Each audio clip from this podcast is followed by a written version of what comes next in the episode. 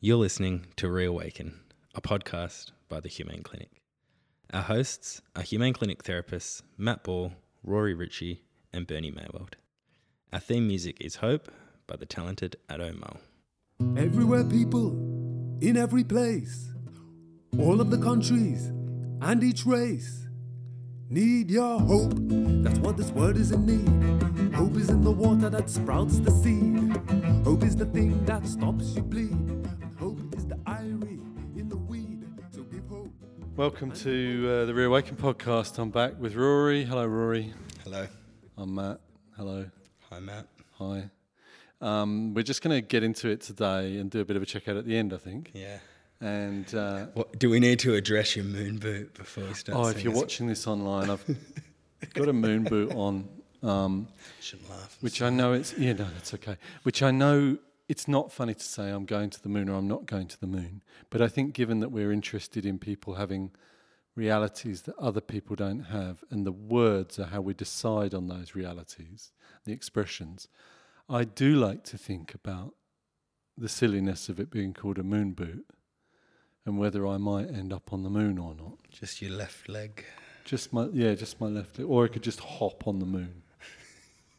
Um, so anyway, if you're not watching and you're listening, I've got a moon boot on because I. No, if you're listening, that you don't have a moon boot on. Oh yeah, no. If you're listening, do got high podcast heels, hosts? high heels on. No, but do podcast hosts have bodies and legs, or are they just the head? If you if you if you're a voice hearer, you might know this experience. You might not. If you're not a voice hearer, you probably would never have thought of this. But if you meet someone who's hearing voices and you're treating them as equal humans, which is a good thing to do, it's just a normal thing to do, uh, then um, you might ask them, "Do your voices have legs?"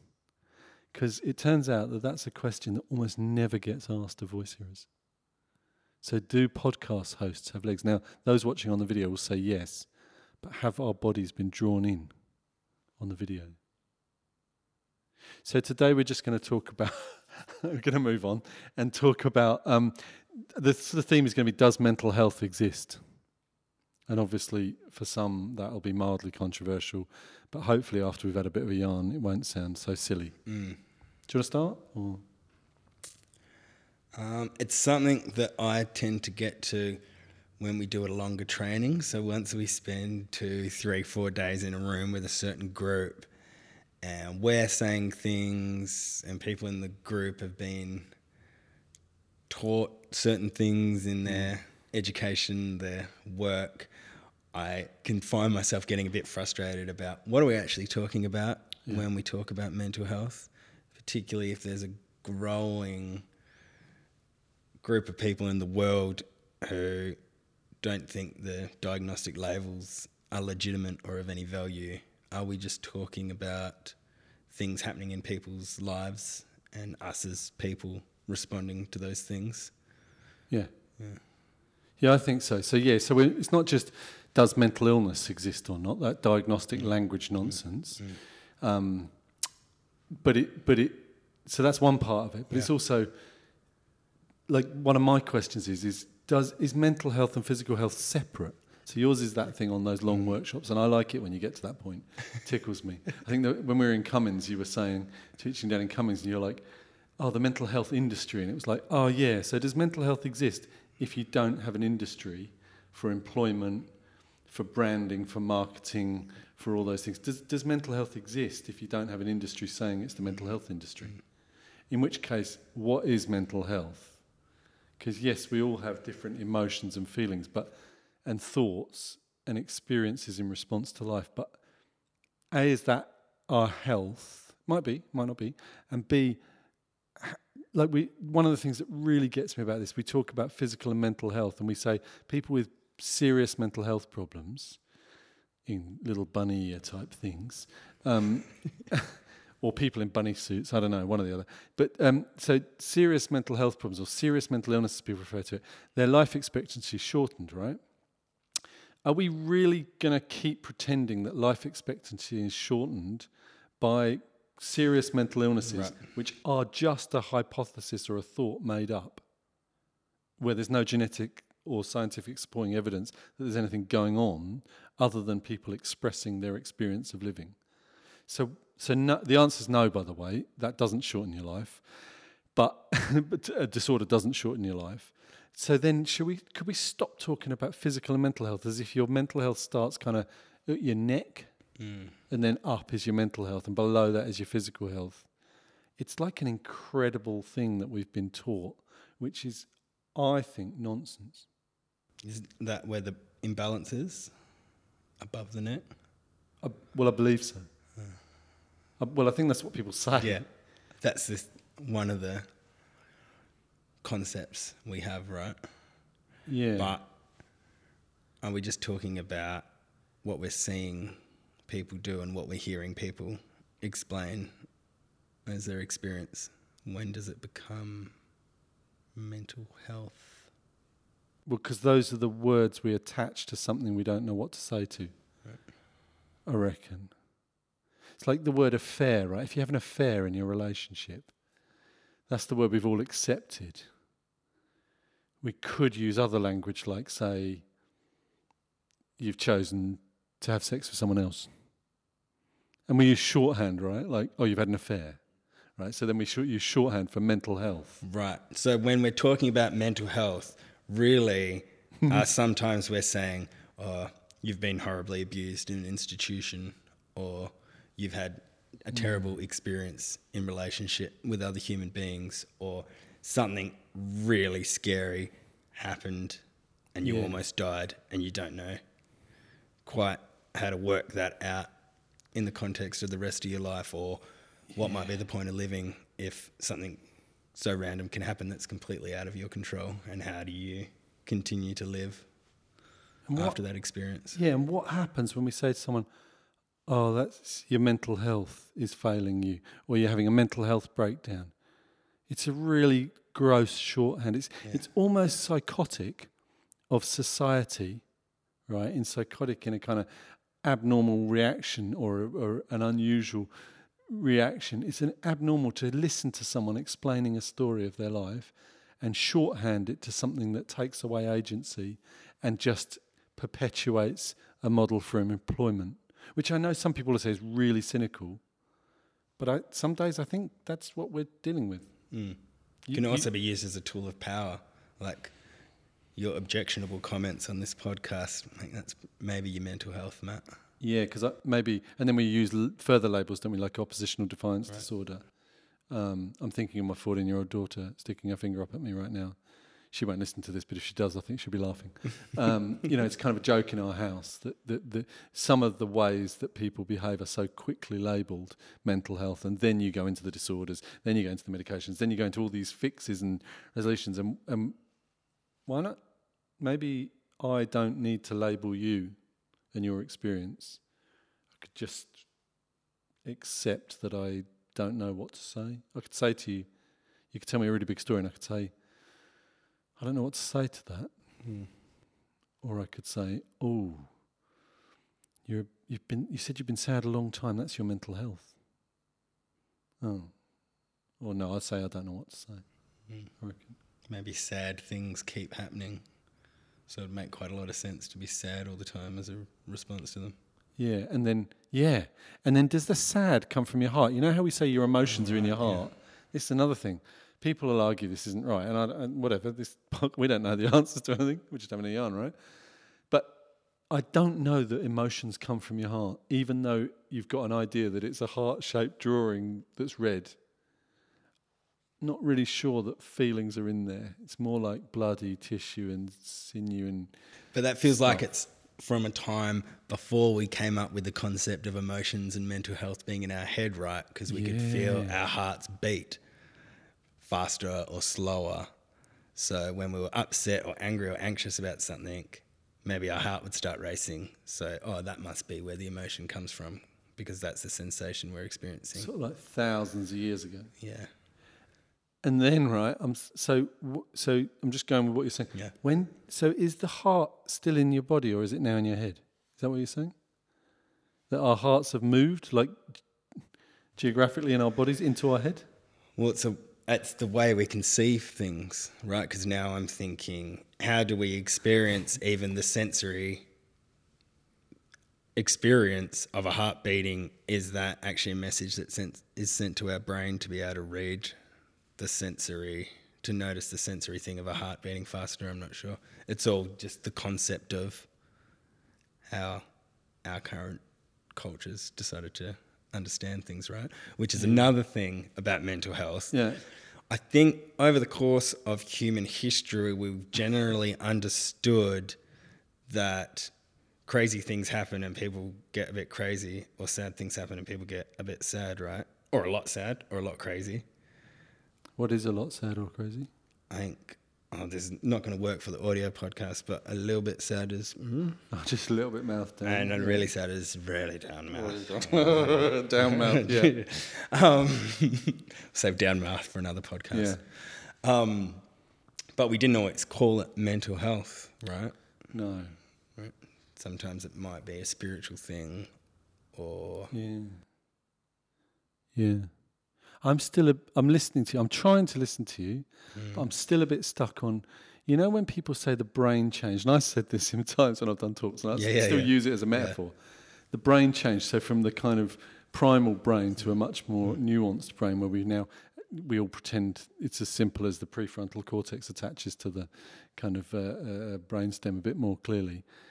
Is that is the heart in the middle of like the limbic system and the prefrontal cortex? Is, is the heart moved out of our chest, up our through our throat, into the middle of our head? Is that what you're saying, or is that what I'm saying? that's what, maybe what you're saying. Yeah, because that's when I think we decided that feelings are in the heart when the heart moved into the head. I can't quite understand what you're saying, and now we're having a different experience of reality. I think that's maybe your mental health, not mine. It's definitely not mine.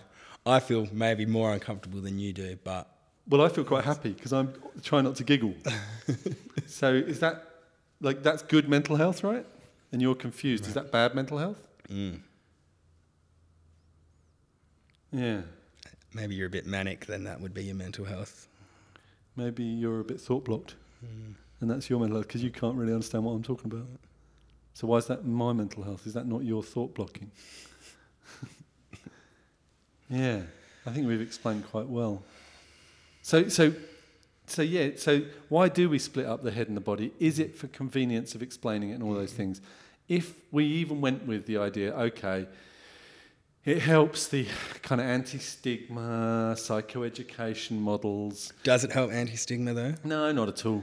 Especially somebody said to me not long ago, they keep saying reach out and reach out, break down the stigma. If you're having problems, speak up, reach out, and then you do, and it's not very nice. Yeah, some people like reaching out and the response they get. Lots of people, and we talk about this probably on every bloody podcast. Lots of people come to this clinic and tell us explicitly what they can't say in the mental health systems. And much like we've discussed recently, just in our conversations, not on the podcast, that it's probably going to be quite difficult for a person to take up their 10 days domestic violence leave because it would involve going to their employer and asking for 10 days domestic violence leave, which Yep. you'd assume would lower them The down, of them down the ladder of being their boss's favourite person. yeah. Um, perhaps mental health is quite the same. Although we say speak up, take a day off, I think what really happens out there in the competitive capitalist world is that it's not really okay to. Yeah, I'm glad you've brought that in. And you're talking about the new legislation about paid domestic violence leave, which of course totally supported. The only bit that confuses me about that, as you say, is how possible is it for someone to ask for that or mm. speak up and take that without repercussion, like mental health, and given that the same determinants are at play, i.e., violence, oppression, harm, poverty, inequities, prejudice. What are we doing to address those things? Like, I'm in favour of all the good things, but in mental health and in domestic violence, what we don't really get to is the nub of supporting people with those those core things that and so it's my phrase isn't it about systemic advocacy is on the clock of the oppressed. You know while we're all doing systemic mm. change over 50 years people are still being oppressed today to, right now as we're talking. People i've spoken to today. And that's what mental health shorthand covers up and I, I know some people will vehemently disagree with us and That's fine. Like, let's have these debates. But otherwise, we just go along with the same, same jargon and we move it from one thing to another. Certainly, mental health at the moment generates an awful lot of money for industry. Mm-hmm. And what we see at the least is those most oppressed in the mental health system, it's not working for them. And I also don't want to miss making the point when we're talking about does mental health exist? What is mental health? That if someone, and as we know, a lot more often than not, a woman is escaping a situation of violence Yep. or domestic violence, how quickly does that woman get labelled as having mental health problems? Yep. And how quickly do we see the real source of the problem not actually addressed, which is the violent male in the situation, that the woman's labelled as having a mental health problem, whether she's still in the situation or has managed to escape the situation? Yeah, and I want to say on that, when we address the violence of men, we're not saying necessarily punitive or anything else. We're, we're continuing to talk about violence, social determinants, oppression, problems, the origins of problems, rather than asking the person who's being oppressed to change. And I, when you're on about that, uh, absolutely we see this. We see an awful lot of women here, uh, of because the numbers are what mm. they are, mm. and the violence is what it mm. is, who have found themselves in the mental health system in the context of violence from, from male perpetrators. Mm. Not always, we know that, but the vast majority. And all of them have a diagnostic label. Almost always schizophrenia, bipolar, borderline personality mm. disorder. That's almost always. Mm. If they're lucky, and I say lucky in tongue in cheek, they've got an OCD label. Doesn't matter. It all still comes with the same drugs, the same sense that they're not in control of themselves. So this kind of gaslighting oppression that exists. Then I want to go on and say, okay. And then you can take it a step further and say, we see a number of people whose children are in the child protection team system. Those women get automatically assessed for their mental health. And then you're back there again. Mm. So we'll assume this woman has a mental health problem. What are we talking about? Mm. Because when you look behind that, you see the same social determinants mm. oppression, violence, harm, racism, discrimination, prejudice. And that's getting to the heart of what I'm trying to speak about, which is well, it's understandable, right, that if under whatever circumstances a mother is separated forcefully from their child and has to go through that process, that's going to be horrible. There's going to be, uh, as you're saying, a bodily response to that, whether it's the brain, the heart, the arms, the legs, the whole of person Yep. is going to have a response, and we can understand that. So why then might we find a label to put on that that's something other than a mother being emotionally affected by being separated from her child? Absolutely. Because it's more words, or because it's easier to dismiss what's going on if we just call it mental health? You know what I think it's about? Partly, not not, and this isn't individuals. It's about the mental health of the people working in that system. Mental health. No, it's about the experience of people working in that system who are told what they have to do on no resources in legislative environments that don't always feel like there's any social justice and human rights, let alone uh, uh, any way through that. And so we've just got these layers and layers. I, I mean, I very rarely see someone working at the pointy end of the child protection service who goes, God, this is great. I feel there's a real equity here, and we're really, I hear them saying, we really believe in safety of children, and some of the things people go through is to, to get access to the children is awful. And I have to do that. But I'm not going to talk about that because that's too much. And so yeah, so then their their so-called mental health. No, no, their experience of oppression within the workplace of having to maintain the rules of doing what we've always done. It just goes on and on, doesn't it? The cycle just continues and continues. And I think it renders the shorthand of mental health quite grotesque, really, in my hmm. view. And I'm sitting here worrying about somebody who does conceive of their experience of the world through a lens of mental health Yeah.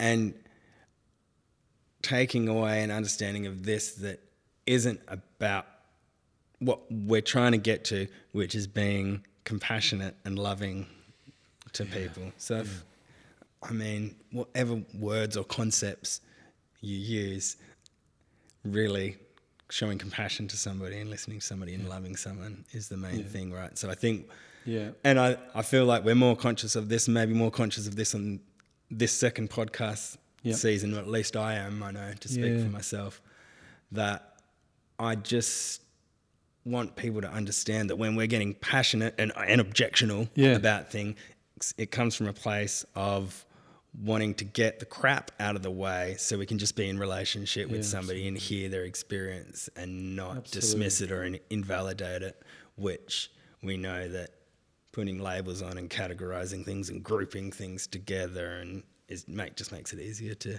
dismiss things and not Yeah. see the unique individual.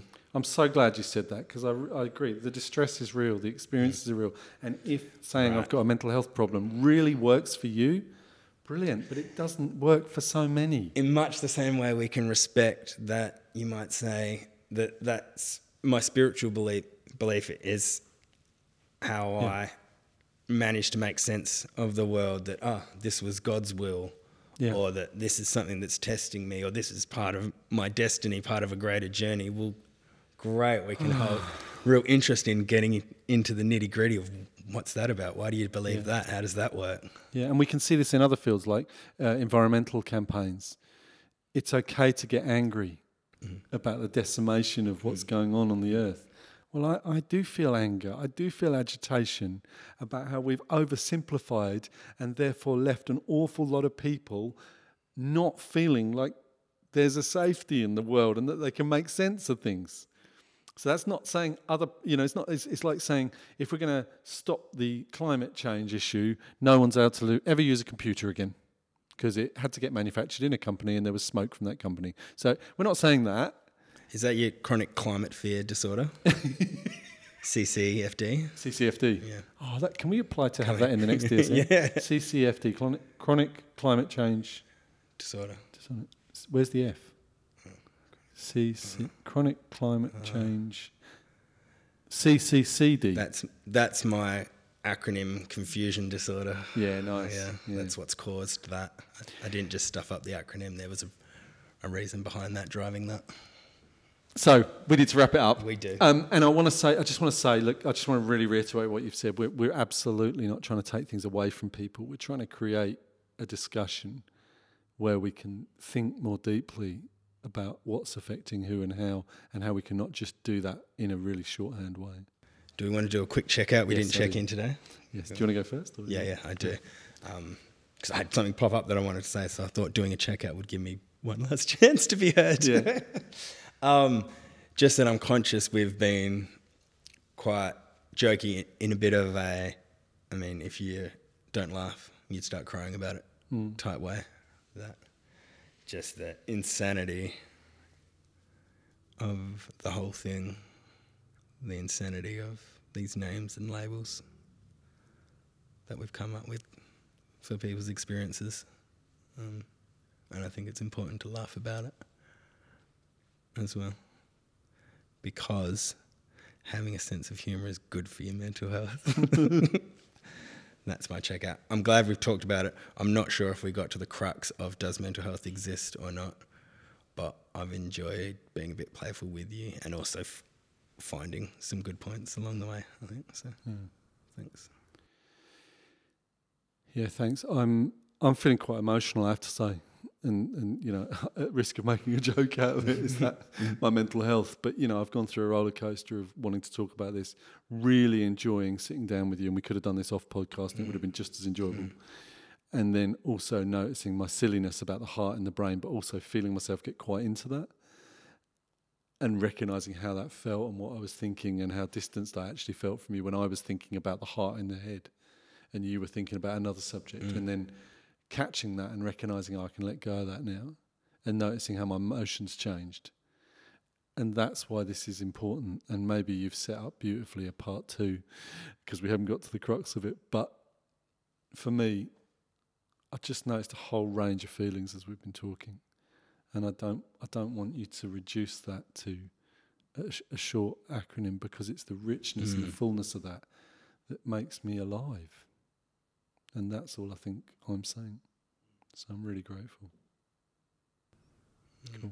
in that spirit, I want to end by saying thanks to everyone who actually is listening to the podcast. Yeah. Because, I mean, at its lowest level of worth, it's nice to be able to express ourselves in the middle of a work day. So it's nice for someone to hear that, if Yeah, nothing else. So thanks for listening. Yeah, thank you. right, see you next time. Everywhere, people, in every place, all of the countries and each race need your hope. That's what this world is in need. Hope is in the water that sprouts the seed. Hope is the thing that stops you bleed. And hope is the irie in the weed. So give hope and live hope. And when your kids are hungry, Feed them hope. If the system dry, have hope. If the situation makes you cry, have hope. Cause now it's time to dry your eyes and hope that that'll keep your dreams alive. I hope that you hope. Cause everyone's future is resting on your hope. Can take the worst thing and turn it around. Hope can find the lost that was not to be found. Hope can make the loser them start gaining ground. And hope can turn your pennies right back into pounds. Cause hope can be rebuilt even when it's been killed. And if you believe, your hope will be fulfilled. People lied just to raise your hope, just to make you think that they're helping you cope. They're selling you eggs without no yolk. They're wearing you down until your will is broke. This ain't real hope. They don't feel hope. They real hope and deal hope and turn it into false hope. Then we give up on this world like it's a sinking boat. We let each other drown instead of flinging the rope. We're turning the place into some kind of joke. But we can't laugh, we can't lose hope in these times while they commit these crimes because there's nothing else out here keeping us afloat. Hope is elusive, a glint in the eye that something is exclusive, a thing they can buy. Or make excuses, they just sit and ask why. Our mistakes are conclusive. Hope will just die, but I wouldn't lie, singing a lullaby. Give hope a try, and hope gets high. You'll be bereaved, but you'll also receive. Have hope, can be deceived. You've just got to believe, and hope, don't let it leave or ever recede. Just hope, and then one day you're going to succeed. You can't live without hope, don't go without hope. Don't doubt hope will keep you warm when you're shivering with cold. Hope make you young when you're tired and old. Hope can make a bright man hearty and bold. And hope can find the truth that has never been told. Cause some people take hope, but some people fake hope. But you are the people, you people here. You're the ones that I feel are sincere. You're raising my hope, will hold your hand when you're feeling secure. Hope will find a way through any locked door. Guidance when you're feeling unsure. Make a point to the wise, even when there's a flaw. Hope will fill your belly when you think you need more. Stop disease when there isn't a cure. Hope will do it all, and so much more. And so much more. And so much more. And so much more.